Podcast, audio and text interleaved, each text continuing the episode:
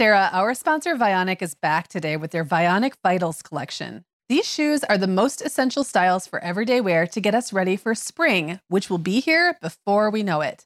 We've already talked about my Uptown loafers and Willa slip on flat and your Chardonnay heeled sandal, but this collection also includes the Walk 23 classic sneaker.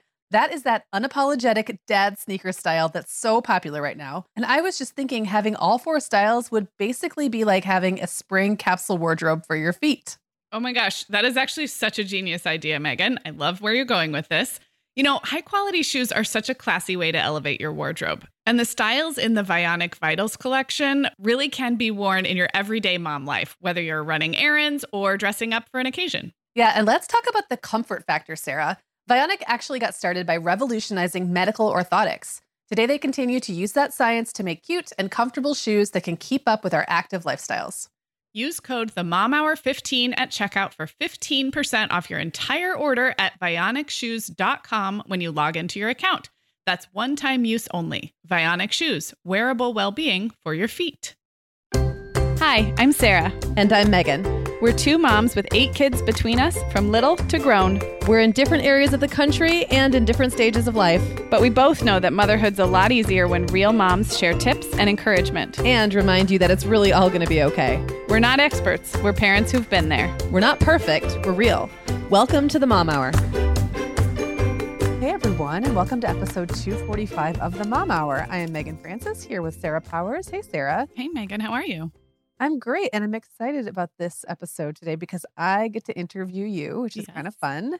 And we get to talk about something that um, we get a lot of questions about this actually. And I just think there's a lot of curiosity, especially from people whose kids aren't in school yet or maybe are going into preschool. Mm-hmm. And that is about volunteering at your school or being involved, school involvement in, in general, in a way mm-hmm. that works for you and your personality, your schedule, like what you're good at and what you mm-hmm. like to do. Um, those are also important, right? So yeah. I'm excited to talk to you because I know this is something that's changed a lot for yeah. you over the last few years. Yeah, since we started when we started this podcast, I had a toddler at home full time, a part-time preschooler and a first grader. So I was truly at the very beginning of real school parenting years. So in the almost 5 years that we've been doing this, now I have I've had all three kids in full-time school for a couple years. One of them's in middle school. And it is something I think a lot about. I, I personally am someone who, if I'm going to give time, give volunteer time, I really want and need it to like work for my life and my and, and my personality and, and my skill sets and maybe that sounds kind of like self-oriented but um, i think it it's allowed me to sustain a volunteer energy for longer because I've figured out ways to do it that work for me. And I think there's, yeah. you know, it, it can be totally daunting when you're first becoming a school parent because there's so many opportunities and most parents really want to be involved and and help their kids and help their kids teachers but there's like a million ways that can look so i'm excited about this you're really right i mean it can be an ongoing regular thing can be something you do from home. It can be something that you do kind of randomly, like as a one off because there's a need or you just have some time. And I know we'll dig into like how that's looked for you. Mm-hmm. Um, and just to kind of give people a glimpse of where I am yeah. right now, I have a fifth grader, an eighth grader, and a 10th grader, and then two adult kids. And my kids have gone through a lot of different school situations. Um, the two oldest started in Montessori preschool. Then they went to two different parochial schools in elementary. Then they landed at the elementary, um, public elementary school that all five of my kids ended up ended up attending and in the same system. And right now I'm doing like almost nothing. my school involvement yeah. is like maybe there's been one thing this year a teacher's asked for help with that I've done. And some of that has been purposeful. I think I took a step back because my life kind of blew up and things got really chaotic. But I also think some of it was just inertia. Like yeah. I just kind of like didn't do it. And when you just don't do something for a while, it's hard to get back in that mindset. Um, I think it's funny how you mentioned Sarah that like for you it has to fit your skill set and and your personality and your lifestyle, which totally for me too. But the other thing, I have a really hard time doing things when I don't understand the impact I'm making. Mm, I think that's a great point, and that's a great personality like trait to know about yourself. Yes. So it's like if I'm doing something and I kind of feel like it doesn't actually need to be done and someone's just keeping me busy because they think I want to be there, like that is just a recipe for I don't even know. Burnout's not the right word. Boredom mm-hmm. and just not feeling engaged with what I'm doing. So over the years, I've had some volunteer things that have felt really successful, and others where I'm like, why am I even here? Right. and that can that can apply to both working in the school or even on other kinds of volunteer works and boards and things like that. Well, I'm excited also to pick your brain a little because this is your last year as an elementary school parent, which is crazy. Uh, I and I think it's like Oh.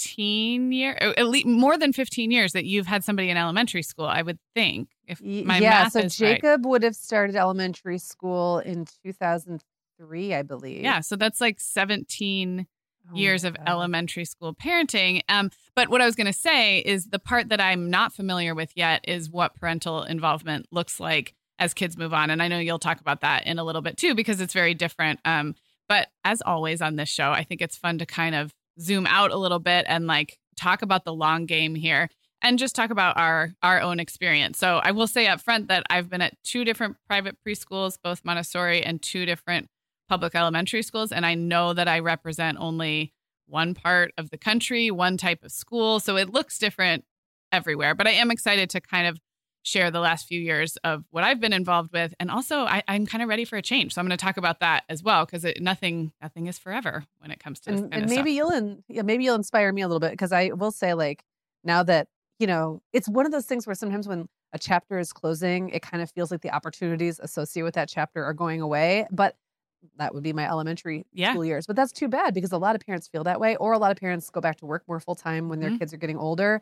And so middle schools really need help, Yeah, and they don't get the parental um, the parental involvement at nearly the same level. At least that's my understanding from middle school teacher friends. And yeah, they just they have a they have lots of needs at that level um and just not that same big crop of parents that are available or wanting to take it on Well, and I think burnout is a real factor, and that's something I want. to I'm interested in talking about too. Is kind of sustaining, sustaining your desire. Um, so I think people feeling like they've done all they could and they need a break is also probably a factor, not just in middle school, but I think in later elementary school as well.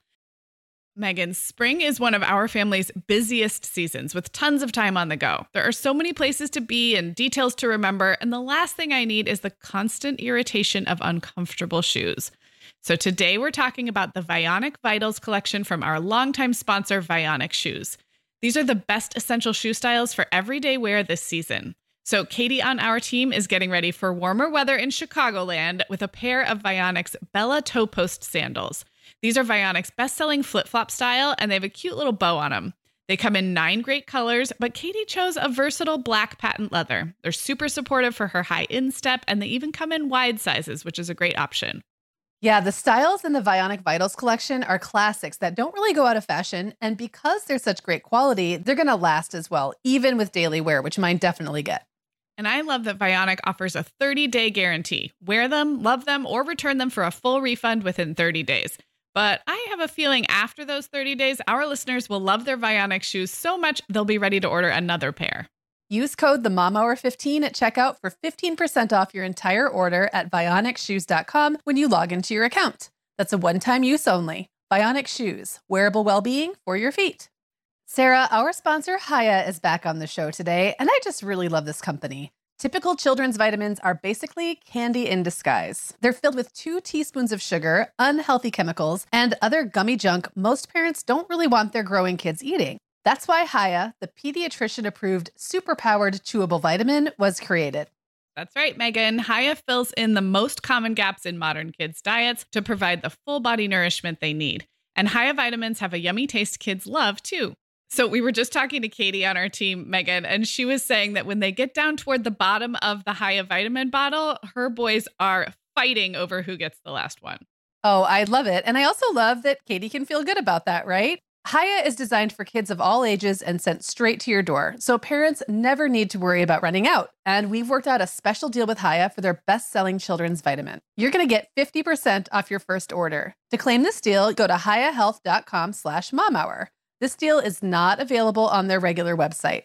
Go to H-I-Y-A-H-E-A-L-T-H dot com slash momhour and get your kids the full body nourishment they need to grow into healthy adults. Okay, Sarah, so we're going to kick this off with a question that kind of just got our minds going about this topic. Mhm. Um, Jessica wrote in and said, I have a question about school volunteering. She just said possibly for Sarah, because as everyone knows, I don't do any of that right now. don't ask me about it. Uh, Jessica says, I already volunteer at my son's school in the classroom one hour per week, but I'm interested in proposing a project to the school. Sarah, I know you've shared that you volunteer in the library, but wonder if that was a defined volunteer position or if it was something you developed with the school. My son's school has an overgrown garden space that may have been used in the past, but it's become quite sad. I ate lunch there with him one day last year during a warmer month, and the kids were so excited to eat lunch out in the garden. I want to approach the school to see if this could be a volunteer project to revitalize and refresh it, but I'm not even sure how to go about it. So I'm looking to snag some inspiration. So, Sarah, I mean, first of all, I have to feel like your school is going to be like, yes, please. Yes. But that's the short answer is yes, please. Is, yes, please. But Sarah, I know that you had your library volunteer position last year. Was that something that, like, you know, to Jessica's point, is yeah. that something you stepped into or did you kind of create it? Uh, a little both, but mostly I created it, which is why I thought it'd be kind of a good place to start answering her question. So, Jessica, I'm not trying to be like, let's talk about me now. Um, we'll Great opportunity, Jessica, we'll, to talk about myself. we'll come around to the garden, which, as Meagan said, is yes, you, you, if you feel like you can do that, that would be such a cool way to help your school. Um, so our our school was brand new. We're in our fourth year, and so the school itself was brand new. It's a public charter. We share campus with another public charter school. We're not affiliated with them, but we share some facilities, including a library. So the first year that we were both both schools shared this campus, uh, I was not involved, and I hear tell that it was a bit chaotic trying to figure out um, how to share the schedule in this uh, shared library. The inventory, the books themselves actually belong to the other school. They really inherited them, but contractually they have to let our school in. It's really it's there's some there's some politics in there. There's some a lot of logistics. Um, and so I came in in year two of our school, and both schools shared use of the library. And all I was hearing about was and I should back up. When I say I came in, I went to one meeting where they were needing some parents to kind of spearhead different areas that weren't already covered by PTSA. Um, and so PTSA does really great things at our school for fundraising and like spirit uh, events and the gala that raises a lot of money. But there was a few areas that weren't covered under that jurisdiction that they needed parent help. And so I kind of raised my hand for library, not not exactly knowing what was involved, but knowing, of course, I love kids and books and I'm pretty good with like logistics and that kind of thing. Um, and so I really did, uh, I volunteered myself and then I kind of grew the position um, to what has been, this is my third year doing it. Um, and through that, I did learn several things about how to kind of do something from scratch. And it was mostly from scratch because what I walked into was mostly um, tension and like bad news from the year before. You know, like did, mm, are yeah. our two schools not figuring out like what like if someone loses a book, who pays for it and how do you like reach out? Like there were no systems in place at all. So yeah, I I did kind of step into something that I had to create from scratch and that I have learned a lot from that. And I also before we get too far into this, I want to say for the record that while this position came to me when I had three kids mostly in school full time, I did very, very little school volunteering at this level until then. So if you're out there with babies and toddlers at home, I this was new to me. Even though I wasn't a new mom, this level of school involvement was new to me because I purposely stayed out of the game until I until my youngest was in school, at least in preschool down the road. And then I really stepped it up when she actually came to the same school and then all my kids were in the same place. So that's just kind of like just a, a side note because uh, I had many years where I could have been doing something like this and I did not because I didn't feel ready. So, well, especially because I mean, you would have had, I know for a lot of parents, you would have maybe one or two other little ones at home. Right. So you have to get childcare for them yeah. to go volunteer or have them like running around. Yeah. You know, the school library. And I did a lot like more. That, no, out. they don't like that. I had a, um, I did a lot of volunteering in the Montessori preschool when my oldest was there. So he was like three. And then Isaac was a toddler. And I was, I kind of liked having something to go do with him and whatever thing I was doing. I don't even remember what I was doing, but whatever I was doing, it was toddler friendly. But also, like that environment was unique. Mm-hmm. There weren't a lot of other places that were like, yeah, bring your 18 month old. Mm-hmm. Like the older the kids got and the more into public school they got. So that yeah. also changes things yeah. a lot. Um, one thing you touched a little bit on, and we'll probably talk about this a little bit more later, um, is the fact that this was a new school, like mm-hmm. a school mm-hmm. startup, um, charter school, and the fact that like I had a, a, similar experience where my kids were in, in Chicago briefly in a parochial school that almost ran like a charter and mm-hmm. it was new and like totally renewing itself and trying to revitalize and get a lot more parental involvement. And what I noticed was that the opportunities there were a lot more appealing to me than they have been since then in the public school mm. where there's a very like yep. A system that's already been created that everyone already does and the people the players are all in place mm-hmm. but the workload is huge yeah so like there's more opportunity to make it your own and put your stamp on it but the work like once you were in they were going to get everything they could out of you if they could do it. Yeah. So, like, yeah. I think that's so accurate. And when you were talking earlier about wanting to see that you're making a difference, that's one area where, uh, you know, volunteering at our school has been super rewarding because the need has been high. And I have to say, being in year four, where that entrepreneurial startup spirit is starting right. to go more to like, okay, we do know what we're doing. I can see new parent involvement starting to wane a little bit because of exactly what you said. The the perceived need is less and the established players are in place. And of course, now the good news is we have some systems in place. But uh, for someone to step in and make a huge difference, and like you said, get that rewarding feeling of having actually really contributed something, it's a it's a perception, I think, but it's an important perception. Yeah, and I mean, I know this is something that we're going to keep talking about throughout, but like let's touch on that that whole personality thing because yeah. honestly, a lot of moms probably would feel more comfortable plugging into an established system where they don't have to start anything from scratch mm-hmm. and they mm-hmm. don't have to reinvent the wheel and there's maybe not that uh, level of responsibility on them because they have so much else mm-hmm. going on. It's like just get in here and do the thing we already told you to do and you'll be fine. Like show up your 3 hours a week and do the thing and you're good. And then there's going to be other people who like that's not what they want at all. They want to blaze a trail or they want to be in charge of something or they want to feel like what they're doing is really moving the needle. And just to acknowledge that, like, whatever, wherever you are yeah. on that spectrum, that's okay. And so if you find yourself in a volunteer position and you're just like, this is not fun, or I'm super stressed, yeah. or I'm super bored, it might just be that where you've plugged in is not the right place. Yeah. And I've been those different examples that you just went over i've been that same mom at different points in my in my school right. mom career. So even with the same personality i've had different bandwidth and different interests uh, at different times so. Yeah. Okay so is there anything that you learned from this that you'd recommend to jessica or someone like jessica um, when trying to find their volunteer role at the school or maybe invent one from scratch? Yeah i have a couple things that i made note of. Um, and one is because I am I I can sometimes make the false assumption that there is an existing authority or an existing system in place because that's kind of how my brain works and I think well there must be somebody must have thought this through already. Like just show me the manual and what I have learned in a startup but even not in a startup school because schools are they have so much on their plate. So don't assume that someone already knows how to do this. And I mean that actually in a good way. You may more. Right. So if, if, we use the community garden example or the school garden example, um, there she may need to go. Jessica may need to go with a plan or with um, a suggested plan. I don't mean bulldoze in with like architectural plans, but don't make the assumption that there's an existing authority or committee on this because I sometimes have done that. Um, and it's made me more tentative when in fact I I got to be the one to come up with the system. Um, so I think I sometimes defer too soon out of the assumption that there's kind of an existing structure. So that's one thing. Um, the, another thing that came up for me was it's really helpful to learn who the key players are at your school, and that um, depending on your school, that might be administration and staff, or it might be an existing volunteer body like the PTA. But I have found it most helpful kind of to go right to the source whenever possible. Um, not everything has to go through committee. And sometimes I think what you'll find is a lot of people with a lot of great ideas.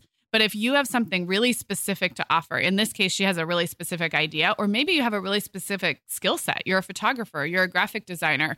Or one time we ended up with all these extra business size envelopes in our garage. And I was like, mm. a school must need these. Um, if you are newer or more tentative, it can be tempting to kind of ask around and you might get a bunch of different answers. But I, don't think you need to be afraid to shoot an email right to the principal and just say, "Hey, I have this specific idea, or I have this this these boxes of envelopes in my garage. Where's the best place to take this?" Um, and I think the reason for that is you can get the information faster, and I don't think you need to be intimidated by going right to the PTA president or the principal or whoever whoever you think is in charge. Um, well, and sometimes bringing things up in a group is just inviting more discussion. Yeah. And like too many cooks in the kitchen sometimes. So if you want discussion and to uh, bounce ideas around, that's when you bring it to a group, right? Right. But like if if you just want to do something, Yes. Yes. I think that's I think not. that's a great distinction. Yeah. Um and then the other thing I was going to say about going right to the principal is uh the the leaders of your school or the leaders of your PTA are probably the most tr- time strapped in terms of being able to help you execute. So while they may be able to first point you in the right direction, whether that's budget approval or yes, you can do this, they're probably not the ones to ask a bunch of follow up questions to, or to, again, I come back to, I think I was more tentative than I needed to be in the early days. I needed to just take charge. So just remember that often um, executing a volunteer project is more work and more time than a lot of people at your school have on their plate. Otherwise, they would be doing it already. So, Yeah. like for me in the library example, one of the biggest you know contributions i make is making a schedule for other volunteers because it's not that we don't have the volunteer manpower it's that somebody needed to step into a role where they were in charge of making the shifts. Okay let's figure out when each classroom visits the library how many volunteers do we need in the library at that time? And i made shifts like like i would if i were managing a restaurant or like a i made you know volunteer shifts and i made the Yeah. sign up sheet in our system. So sometimes what you have to offer is may not be the thing itself but may be managing it. And if what i just described sounds horrible to you that's just because that's not your skill set then you would find Right. something else to do but for me that was one of the biggest ways i could contribute it actually had nothing to do with the library books or reading to the kids it, they needed someone to put the rest of the volunteer logistics pieces together so that was something i learned and i think that could apply to the community garden as well Um, that's all really good advice. I want to add one little thing to Yeah. your to your advice not to assume there's an existing authority or Yeah. system in place because that's so true. Um, also, don't ex- don't assume there's an existing knowledge base in Mhm. place. So, one example that comes to mind for the last few years, I have been on um, a grant approval. It's like a committee that's like the pre-approvers. We don't actually sign off on the grants, but we like kind of go through the process of going through them very closely and making a recommendation to the community organization in town. Um, it's like a foundation Mhm. that then funds them. And the one, the committee I'm on is all youth and education oriented stuff. And they've got a pot of money to give away. They're mini grants, so they can they can use between. There's like one that's like a nano, that's like under a thousand, and there's and then there's like this whole big um, pot of money for one thousand to ten thousand dollar grants, and a lot of those are submitted through school programs by volunteers, sometimes in um, conjunction with teachers, Mhm. sometimes not. Mhm. And we have a hard time giving all the money away every year. wow And so the thing they always say is like for such a small community, you would think everyone would know about this, but they don't. Yeah. Or like people know, but the people who know assume everyone else knows, so they don't tell people.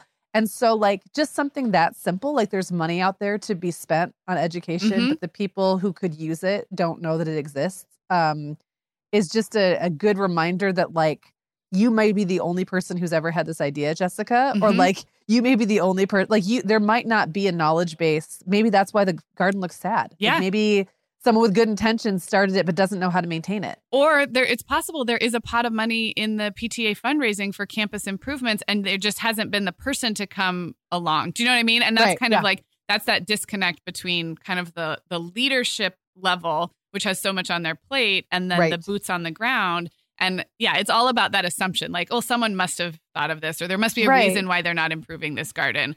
And so yeah, And I think may- maybe it's just because you haven't come along yet. yeah, the right Yeah. the right person hasn't come along. That's great. Yeah, there's all those moving parts, and anytime there's that many moving parts, it's very possible one moving part is not is not just like uh, in a computer, like one part Mhm. isn't talking to the other. Yes, So your mic's not working Yes. because it turns out my bra turned my mic off earlier, and that's why it wasn't working. Like that's a terrible, clunky analogy, but I'm just gonna go with it. Yeah, we may have had may have had a few extra sound checks today before we started recording. exactly. Okay, so Sarah, we we touched a little bit on preschool versus, well, we talked a little bit about elementary versus um, middle, but we haven't talked a whole lot about preschool. Yeah. Um, how is it different in the elementary school world where you've really been involved from the way that you experienced um, preschool and specifically being involved in preschool. Yeah, well, I mentioned briefly that I really didn't, I did as little as possible in the preschool days because I had younger kids. And even when I had my last preschooler, probably similar to how you are with Clara being your last elementary schooler, by that point, I just, I, I had already one and a half feet in the elementary school world and I just didn't care. So, what I observed was that the opportunities in early, early education, like daycare, preschool, and even kinder and first, tend to be around the child and the child's classroom. Um, and so there's a lot more things like classroom celebrations, um, maybe something like parties or end of year plays or end of year performances um, all opportunities for parents to be at school with their child and be involved mother's day tea and father's day tea. And um, a, a lot of those were very special little events but what i found harder about it is there they can be hard on your schedule if there's a lot of different things to show up for. Um, and they tend to be small like little micro events here and there throughout the year. And that can be really hard on working parent schedules or if you have younger children at home. Um, and they also tend to be kind of short focus like once we do this little Christmas play, it's over, etc. And so what I've found as I moved into elementary school that actually appeals to me a little bit more is I feel like the the ways I'm involved are benefiting our campus as a whole and our school culture as a whole and almost have lasting impact beyond my kids. And so I guess I'm just I'm throwing it out there because I think some parents actually prefer the former, what I talked about, like the um the being involved with your kid in their classroom in this very more immediate way because it's a great way to bond with your kid and to bond with your kid's teacher. And for whatever reason i have always gravitated to this little bit more uh, like campus wide or school wide role. So it's just kind of happened naturally from preschool to elementary school and i guess i just offer that in case what you're experiencing now with little ones in preschool is not your style i think it, it does change and there's a bunch more opportunities that open up as kids get older Let's also talk really quick about, um, you know, not everyone loves hanging out with preschool kids. Not everyone loves hanging out with elementary school kids, and even like middle school kids have a terrible get a terrible rap. I actually really like um, sixth and seventh graders. Um, I like eighth graders too, but they see that you know they know they're kind of yeah about to move on, and they mm-hmm. become a little more like high school light mm-hmm. and like a little too cool for school. But like it's okay if you're just more into say reading to third graders than you are reading to three year olds yeah. or whatever the the thing is that you're trying to get in on um, part of your personality may have to do with just like which age groups of kids yeah. you connect with the best in which kinds of roles yeah i agree and, and we're going to talk about this in the second half but the way your individual child reacts to you being involved at school can be a huge can make a huge difference um, some kids act out when you're in the classroom. Like, I mean, your own child. Like, yeah. your own child may be extra clingy. It may cause extra separation issues. Then, if you have to miss a class party, it can yes. be a nightmare. There's a lot of um, a lot built up in those early years that seems to. It's not that it goes away, but it just seems to shift. And it's been a shift that I have really enjoyed. Um, the yeah. way that I'm able to be involved doesn't feel like the same way as the you know preschool through maybe first grade. So then what's next? Are you staying with the library or Well, um well. so I did 3 I this is my third year in the same role and I decided right around January like one of my kind of New Year's um intentions was to end this school year with uh, by transitioning this role to someone else. And the reason is I would like to go out having really enjoyed it all three years. And I think it's very, the systems are now in place where it would be way easier for someone else to do what I'm doing than it was for me to build these systems. Um, and the truth is, I'd like to say yes to other things. And I really mm. say no to 90% of other school involvement things because I spend I probably average three to four hours of library work a week, which is a lot when I work, you know, I work as many hours as I can. Also, not all of those are in the library, but they some of them are and some of them are at home organizing the schedule. So um, it's kind of weird to say like I'm I'm going to end this volunteer role not because I don't like it or I'm super tired of it, but because I wanted I want to be able to say yes to other things and I don't want to get sick of it. And it's just right. it's, it's someone else could do great at it now. So yes, I do plan after the this May end of school to have that transitioned to somebody else. So that's kind of exciting. Is there like a succession plan? I guess um, you have to create it. so what I did, no, what I did was I emailed the principal and I let her know, and of course she was great. And um, I've been so autonomous once I once I took this over, like I really see a huge part of my role is to keep this off the principal's plate. Like if she Mm. doesn't get any complaints from the other school that we, you know, were there at the wrong time or like if I can keep her plate clear of library administration, then I've done my job. And I know she's really appreciated that. Um, so I just let her know that at the end of the year, I'd like to have it be someone else. And did she want to find someone or did she want me to? And she said if I had someone in mind, it was fine to kind of start asking around. So I do. I have someone in mind that I might ask, but it doesn't sound like it's all on me. Like if I don't find Good. someone, um, that's not really my job. I can try to help off, suggest a couple names, but it's not. That's not on really on my plate. It's really on the administration. So So Yeah. do you see yourself spearheading something like this again, or do you want to just go back to being kind of like more of like a normal classroom? I think you I want to like be a free agent for a little while free and- and agent, be able to say yes to a, a few, like just a wider variety of things. Yeah. Um, it, it's I, you know when my kids entered full time school, I felt like oh my gosh, I have five full days, and I got really into this. This is the last two years now. I got really into kind of having my days be predictable because we were growing Mm. our business, and so library was appealing because I knew which days I might have to be in there and they're blocked on my calendar. And if it turned out I didn't have to go in, then that was bonus time. But now our business is you and I have pretty predictable work rhythms. Um, I ath- actually think now I could benefit by not having a set thing on my calendar and then being able to spontaneously pick up uh, a volunteer opportunity as it came. And so Mm. uh, the thing that worked for me three years ago, I feel like um, can shift now just because uh, it's no longer so important that you know I I know what to expect on each of my five school days. But in the beginning, that felt easier. You know. So, Yeah. Well, and now that you are in this habit, um, speaking of an episode we recently did, but now that it's like part of your routine and your habit to really be part of the school week, um, I think it will fall off your radar less easily than had you not done this. So I know for myself, like right now, if I were to try to get back into some kind of volunteering, I would probably really need it to be something super re- re- um, regulated Yeah. or regimented. Even though it would probably take more of my time and be more responsibility, I think I would just be more likely to do it. Whereas now, there's always something else. Like something could come up right now that I could I could go volunteer at, but I'll already have something on my calendar. Right. Right. The chances of me just having an open morning to go do that are like none Yeah. because I haven't set anything aside. So Yeah. No, Yeah. I agree. And you also have kids in different three different schools this year. yes, Two next year. Um, I'm in this these this golden time period where all my kids are in the same place. So the idea of spontaneously picking up opportunities feels easier to my brain because it's at least all coming from a single source. So if there's a field day or if there's an assembly or if there's um it, for a while it looked like I was going to have an opportunity to do some podcasting at school and that fell through which was really good because it, it would have been one too many things this fall. Yeah. Um, but something like that I, I can I will be giving my energy to the one place where all three of my kids are, which is kind of cool. Yeah. So even if Yeah. it's kind of spattered around my schedule and different areas, it's still going to the same place, which feels I don't know, feels like simple in my brain. So yeah, I'm looking forward to it. Um, that's really fun. so before we go to our break, I was just gonna. I thought you could kind of wrap up this section by talking about how your your desire to be at school has ebbed and Mm. flowed. Maybe contrast what it was like because you've had both. You've had elementary schoolers with a bunch of little kids at home, then you had a whole bunch of kids in different schools. Was Yeah. there a time where it felt maybe the easiest and the most natural compared to what it's like? You've talked a little bit already about what it's like now. Yeah, well, when my definitely when my two oldest were in preschool, that was when I had the most drive to be involved. I Mhm. think that's when I thought I was I think I had um the most perception of me needing to be involved too. So Mhm. it's hard to say how much of it was truly, you know, motivated by desire and how much of it was me just thinking this is what parents do when they stay home with their kids. They work at the school. And then Mhm. you know, once I started working from home and got really busy and then had more babies, it was like my desire was did not exist. It was Mhm. like dead.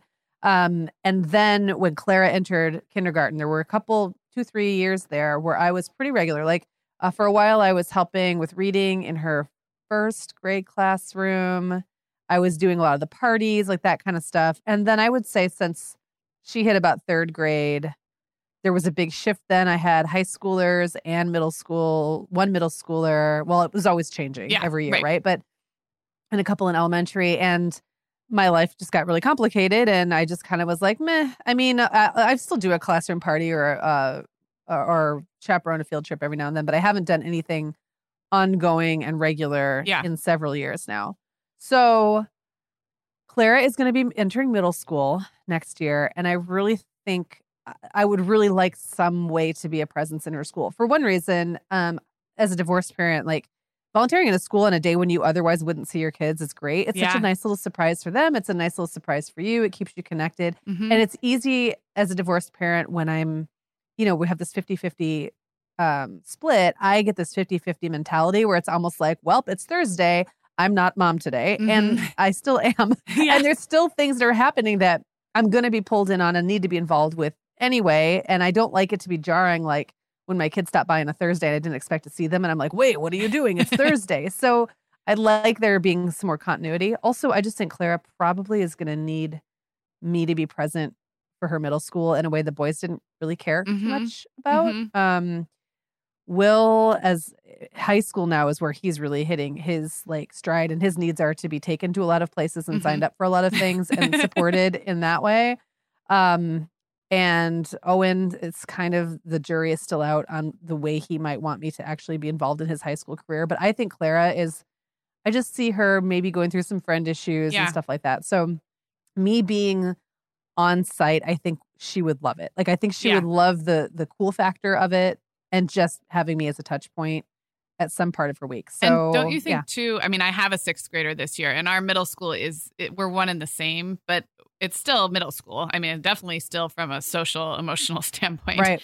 Um, and I find that even something as simple as being on campus enough to know a few names, like Yep. just opens up when my sixth grader may want to like share some drama that's going on at school. It's nice to know, like, put have faces with names. Not that I even have to like comment or say much in Right. You just response, know. but yep. um, I think that that has been nice, and um, I do think I, I'm interested to hear how that goes for you and for Clara because I, I I think you're right. I think there's a lot of need for parents in middle school, but not everybody knows what that looks like, including Right. myself. So Well, and it's a whole new system. So you it's like a it's a new system to infiltrate. You Yeah. got used to the elementary school and how that all worked. Now suddenly you're in a school that's bigger, the clubs are more clubby. Yeah. They're more official Yeah. feeling and like everything feels bigger and grander and like you're hurtling toward this high school experience. It's kind of like high school light. It, it is different. And I can see why parents either burn out or just get intimidated and don't continue on. Yeah, So, I think there's a yeah. lot of parallels. We have an episode uh, that we can link up to called "Toddlers versus Teenagers," but there's a lot of parallels to these like burgeoning adolescents compared to when your kid is first going off and making their own friends and getting into Yep. trouble and having drama in like when they're like four or five years old, where like you you don't want to hover and you don't want to like choose their friends for them, but it is helpful to kind of at least know what's going on because Right. They are, you know, kind of making a mess of things day Right. after day amongst themselves. So yeah, I think involvement at both stages is is nice or something to think about. We are welcoming back Olive and June as a sponsor. And Meagan, I'm so excited about this partnership because with spring right around the corner, I love refreshing the little things in my life, including my manicure. I am the biggest fan of doing my nails at home instead of at a salon because it's convenient, so much cheaper at just $2 a mani, and the results can't be beat. It all begins with Olive and June. Yeah, Olive and June's Mani system has everything you need for a salon quality manicure in one box. These are profesh tools designed just for DIY. A couple of the items included are their best selling Poppy, which makes it so easy to brush on a smooth coat, even with your non dominant hand, which you do have to use about half the time, it turns out. and their award winning cuticle serum, which is so nourishing and a finishing touch I love. Well, I've been a big fan of their quick dry polish for a while now. It seriously dries in about a minute, making it perfect for busy moms. Visit oliveandjune.com slash the mom hour for 20% off your first mani system. That's O L I V E A N D J U N E dot com slash T H E M O M H O U R for 20% off your first mani system. BP added more than $70 billion to the U.S. economy in 2022 by making investments from coast to coast. Investments like building charging hubs for fleets of electric buses in California and starting up new infrastructure in the Gulf of Mexico. It's and, not or. See what doing both means for energy nationwide at bp.com slash investing in America. Okay, so Sarah, you've given this some thought and you have sort of a list of things to think about when you're new to that school environment and trying to figure this out. Like, give us your teen magazine quiz, okay? Yeah, as I was making this about list, it felt like one of those one of those quizzes in a magazine where it's like, what kind of school volunteer are you? Right. Um, exactly. So I'll kind of go rapid fire. And Meagan, I'm very curious because obviously you and I like to talk about personality stuff, and I'm sure you'll see your yourself in in some Mm. of these categories. So the first category, and maybe not the most important, but the first one that came to me is just the logistics of your lifestyle when you're thinking about how to get involved. So, um, are you someone right now who has an easier time committing to something ongoing, like you help with reading groups at the same day, the same time every week? Um, or would you prefer, or would it be easier to do like a one time project? Like plan one field trip or one party or a lot of times there's a there's a committee or a need for like book fair for example like something that Mhm. happens once that's going to be more of an intense um intense period but it's not an ongoing scheduled thing so like ongoing versus a one time thing. Um another logistical thing to think about is what how you like to work with people. Do you like to work with are you better working with kids or with teachers or with other parents? And not just the the desire and what suits your personality but also what kind of time and do you have to give to those things? So like meetings during the middle of the day may not work for you but you know doing something at home in the evenings may and and some of that is your time and others is w- like which which body of people are you positioned to help right now because it's not all working with kids like we said working with kids is not always everybody's jam um, and then can you do something at school during the day or should it be at home on your own schedule? So just some of those like high level logistics, I think. And it doesn't have to be one thing for the rest of your school career. And it doesn't have to be one thing even this year, but just thinking about what suits your life best. So, Sarah, I know you said you wanted this to be rapid fire, but here I am throwing Okay. a wrench in the works. Let's talk about that ongoing versus one time Yeah. thing, because I think that the distinction there can make, well, it depends on the people involved. Yeah. Okay. So, not everyone is a good delegator. Mm-hmm. That will include some teachers and Yeah. that will include even some PTA and room mom people. Mhm. So, don't be surprised if you put yourself out there as willing to take on one time work and then the work never comes Oh, I it's like possible that. it's Yeah. all getting snapped up by someone in the inner circle a or b that someone is sitting on it and never delegating it Yeah. um i've been in ex- i've had experiences before where i volunteered to do things and then i got there and they said actually we did all the work we don't need you which for me makes me want to stab somebody like i just set aside time i said i would do this thing Yeah. but like somebody had to be in control of everything and do it themselves so just saying you're going to run into so many personalities so even the one time versus ongoing may not be like there might almost needs to be like another like a third Yeah. category here like how quick can i be to respond like how pushy am i willing to be Well, and that and, faces. and how close to the source are you? So remember in the first half we talked about like whenever possible, go right to the source. Um, yes And that's not committees can serve of a very important function, but you bring up a su- such a good point that like let's say I signed up for the book fair committee.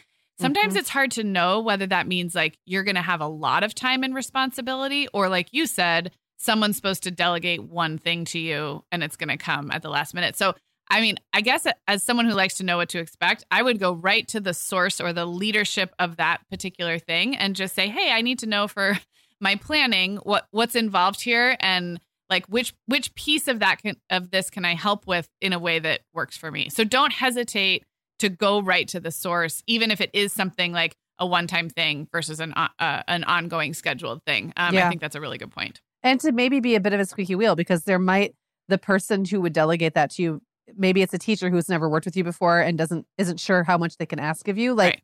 You may have to make it really clear like i'm no i'm really willing to do this um, and don't forget about me I mean, in general, I think the more specific both sides of the volunteer equation can be, the more Yes. pleasant it is for everyone. I have a mom in Violet's class right now who will text me and say, I need like 84 yellow circles cut out by next week. Can you do it? And I can say yes or no. Like it's so specific Yeah. and it's so so if you're the delegator, just know people are people you have people ready to step up, but sometimes it there's a lot of feeling each other out like you said. Not everybody knows am I asking too much? Is this person good for it? Are they reliable? So if you have the ability to be specific on either side of that equation, be specific, I think.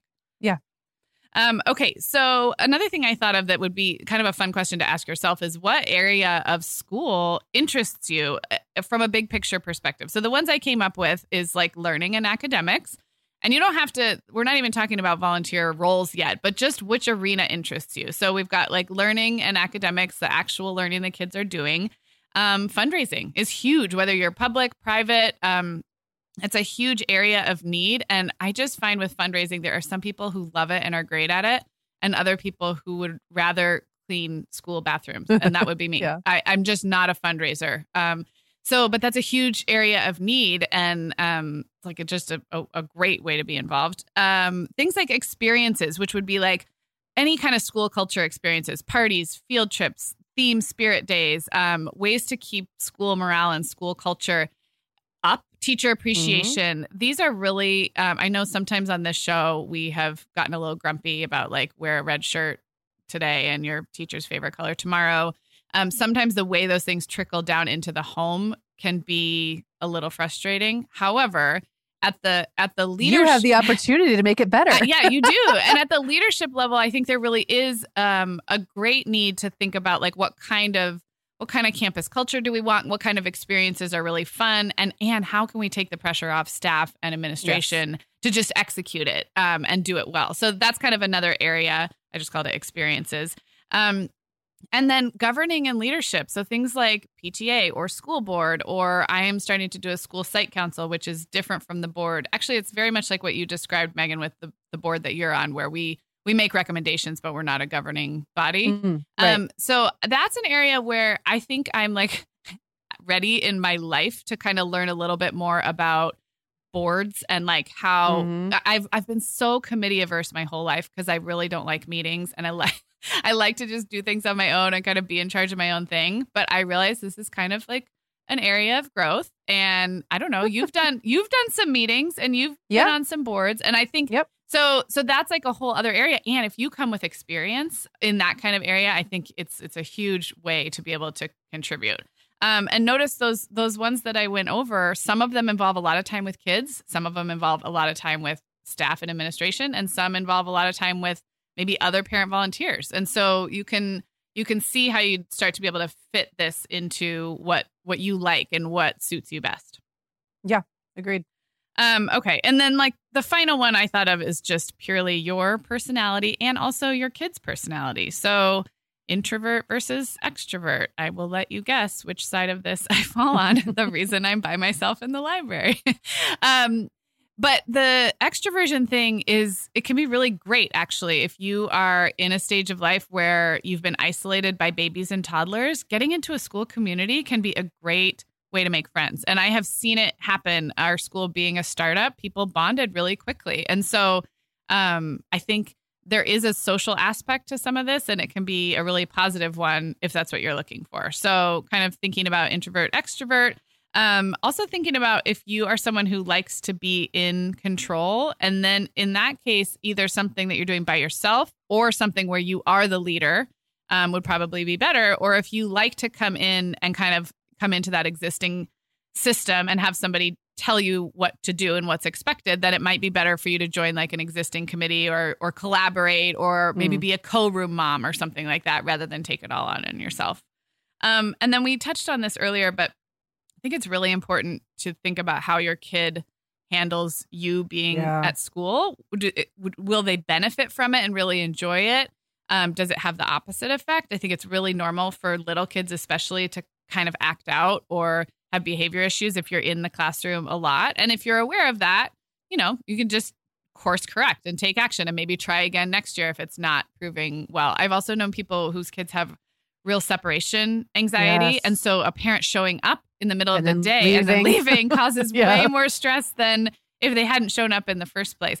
And then on the other hand, I know parents whose kids have had behavior challenges and it actually is kind of helpful to have that like set of mom eyes like not getting over involved but like knowing that like mom's mom knows the teacher like mom's on campus a fair amount like nothing's Yeah. going to slip through the cracks so i think um i think kind of understanding how your kids respond to you being there and knowing that there's plenty to get involved with that doesn't involve like being right with your kid at school um Um, just to interject on that really quick, both um, Owen and Clara, and I also want to say maybe Isaac had real problems when they were really little, like Uh-huh. preschool and kindergarten, with me showing up and then leaving. So Yeah. I only would do things during the last Yep. hour of the day. mhm, And sometimes that meant I would take my kid home 15 minutes early. mhm. Like if the teacher had to deal with everybody else and didn't want me standing there. Yeah. I would just be like, okay, is it cool if I just, you know, plan? And it was Yeah. never a problem. So that might be a way to get around. Yeah. I think end of I, I think I've known people in the exact same position. It's got to be at the end of the day because the, the Mhm. second goodbye is is, Is the is worst. harder than the one you Right. had to do already at home that morning. So yeah. Um, and then I think the last one, personality wise, that I made note of is kind of back to this one time versus steady, um, but more on more on the personality level. So like you, Meagan, have always said you're a project person. So like you can give bigger bursts of time and energy to something that you can really see the results of and it and then it's over because it's a it's Mhm. project based versus if you're someone who likes steady and predictable as I have been well as I am but especially have been the last uh, few years um, then that's going to make a difference in in what you choose so yeah lots lots to think about um, and I think helpful to think about because if if we don't or if we it's easy to have this slippery slope of getting involved in things that then become more than we were expecting Right. or not what we were expecting. So maybe that's where we can kind of finish up today is talking about um, saying no or talking about extricating yourselves. Is that the right word from from uh, situations that aren't working out how you wanted? Um, I don't know. I don't know if you have any general thoughts. Um, I always prefer to say no early and often at the front end than get myself overcommitted. But I know other people have a harder time with that and then end up in a like in a position where you're more having to like back out. So, any thoughts? Well, I mean, yes, it, it it's good to have the wisdom ahead of time to say no to something. But then sometimes you get into a project that you just didn't know Yeah. Was going to be what it ended up being. I'm actually pretty good at saying no to things I know that I'm not going to want to do. Mm-hmm. What I'm not as good at is knowing that I don't want to do the thing. Mm, So mm-hmm. I have a little misplaced optimism sometimes when I see something and think, wow, it could really make a difference. Like if I don't want to do it, I'll just say no. But if I think I want to do it, I'll often say yes and then Mhm. be like, ugh. And I think you get out like as soon as you realize it's not the right fit, I think that's when you get out. The more the more entrenched you get. Yeah. Um, and it can be like a, you know, this really isn't working, but how about I do that instead? Like you Mhm. don't have I to like that. say I'm out. Um, I have a joke now that I've started wearing a wristwatch. Uh-huh. And this is, is totally another weird aside that really has nothing to do with this topic, except I think you can sometimes give a really vague excuse. So the reason I brought up the wristwatch is now I've been on several dates that I want to end. Oh, and I yeah. just look at my watch and I go, kids. And then I leave. And no one ever asks me anything more. All Yeah. I have to do is kind of like, kind of acknowledge the fact that time has passed and I have children. And like, that's my out yeah. and I hate that I'm I'm using it kind of I think I'm abusing it now. I think I probably need to stop abusing it. But it, my point is you do have kids and if you're listening to the show you almost certainly do. Um or if you're thinking about volunteering at a school, you likely do. Yeah. And if you get into something and it's just not working out and it's having it's probably having an effect on your family and that's legitimate. Yes. So you can use your kids as an excuse Well, to get out. you bring up a really good point, which is we tend to uh, have this feeling like whoever we're letting down is going to think a lot about it and hate us. And so we carry a lot of guilt. As someone who organizes volunteers, I can tell you I have no judgment about whether you want to volunteer in the library this year or not. And I, I find myself having to say this to people because they come with, well, I'm already doing this, or like I'm having trouble like getting a babysitter. I'm like, no, no, no, I don't. And I don't mean this in a Yeah. dismissive way, but like I literally have no judgment about whether you want to do this or not. I just need to know. So that's and you'd rather know ahead of time than like a, than someone keeps Yeah. you and know I, and canceling I'd the last minute. rather probably that you not do it at all if you think yes if you think you're going to cancel 50% of the time i have such a good group of volunteers uh so i this is like i've been really lucky in that way um but if you're feeling guilty i think sometimes out of guilt we want we want to keep showing up 25% of the Yes. time and sometimes that's actually not very helpful no, it's So- better just to not. Sh- it's better just to not do the thing. and the other thing is, I look at the people volunteering in the library, and I know they have. First of all, um, all of them have full time jobs, oh, it- Mm. maybe except for one, and one maybe has a part time job. But I think it, there's a big misconception that, I, in my experience, full time working parents are not only involved at school, sometimes they're involved at school as much or more as parents who Yeah. have flexibility during the day. And I think it's because working parents get stuff done. They know their schedule. They know their days off. I have two, one or two of my library volunteers are college professors. Like they know their they know their um their breaks and their vacations. And so i think um all that to say like people would rather just know what you can commit to and and Right. no judgment because i know these people have lives. They have jobs they have other kids they have kids at other schools. So if that helps release some of the guilt from the other side i think that's been my experience across the board. It's, it's not that Mm. people don't care. Of course they you know they care but they aren't going to judge you for backing off for any reason um, and they're thinking about you a whole lot less. It's Yeah. just like you tell our kids, Yeah. like, you know, no one's thinking about you. Everyone's thinking about themselves, Right. honestly, and their own families. So, in as much as you can um, gracefully exit a situation that you know is not going to work for you long term and just eh, get out as early and as and as um, clearly as you can so the other Mhm. person can replace you that's probably all the thought they're going to give about Yeah. it Yeah. Yeah. Yeah. Um, well, I don't know. Do you have anything anything else for me? I think we kind of we kind of No. solved it from a big picture perspective. Well, I definitely enjoyed hearing your evolution because um it always it's always evolving. It's Yeah. just, you know, I've been doing this like you said, parenting elementary school kids for 17 years and I have probably been through seven different incarnations of a volunteering or not volunteering mom and Mhm. I've still got 7 more years after this one to continue to play around with it. Mhm. So there's always time and if it's if this isn't the season, uh, season of life for you to do that then that season will come if you wanted to Yeah. And then I think just to bring it back to Jessica's question, I would encourage anybody who has an idea of how to help their school or an idea of how it would be fulfilling for you to be involved because because schools are going to get the most out of their volunteers when the volunteers are contributing in ways that are a good fit naturally Yeah. right like i wouldn't be good at planning a fundraising gala so i don't do that um, so if you have a, an idea of how you might be able to contribute there is likely a good place for you and so i guess i would just want to kind of empower those who feel like they don't know how the system works to just send the first email. Just email the principal. Yep. Like the worst that could happen, the principal's so busy they forward it to someone else and you know, maybe they don't have time for you right now, but I think that's probably the minority of the cases. Uh, most most school communities will want to use your skills and talents, um, and it's it can be a really fulfilling way to be involved. So yeah. Okay, thanks for listening, everybody. And just as a reminder, our monthly Spotify playlist for January are top episodes of 2019 and Meagan and Sarah on other podcasts. So, again, of course, that's other people podcasting who Mhm. are having us on as guests. So, just check the links in the show notes to listen to those playlists. And if you want to share them with your friends, it would be a great way to introduce the show to someone who's maybe not familiar with it yet. Okay, thanks, everybody. We'll talk to you soon. Sarah, I have been having just the best time making my new podcast, The Teas Made. I launched back in November, and so far I've covered topics like staying warm on cold winter walks, nurturing creativity, how to be a great host, and even Nordic secrets to loving winter. Well, you know, I am fan number one of the Teas Made. It's got such a cozy vibe, and it seems like you've really hit your stride in covering topics like wellness, self care, comforting rituals and routines, and home and family life. Just look for The Teas Made with Meagan Francis wherever you get your podcasts, or head to theteasmade.com to find all the episodes. The Mom Hour is brought to you by partners like Chatbooks. Chatbooks makes it beyond easy to create beautiful photo books by importing your digital photos from anywhere Instagram, Facebook, Google Photos, or directly from your phone. The books come in a variety of sizes with beautiful cover options and binding styles to choose from, and they start at just $15. Plus, we have a great deal just for our listeners.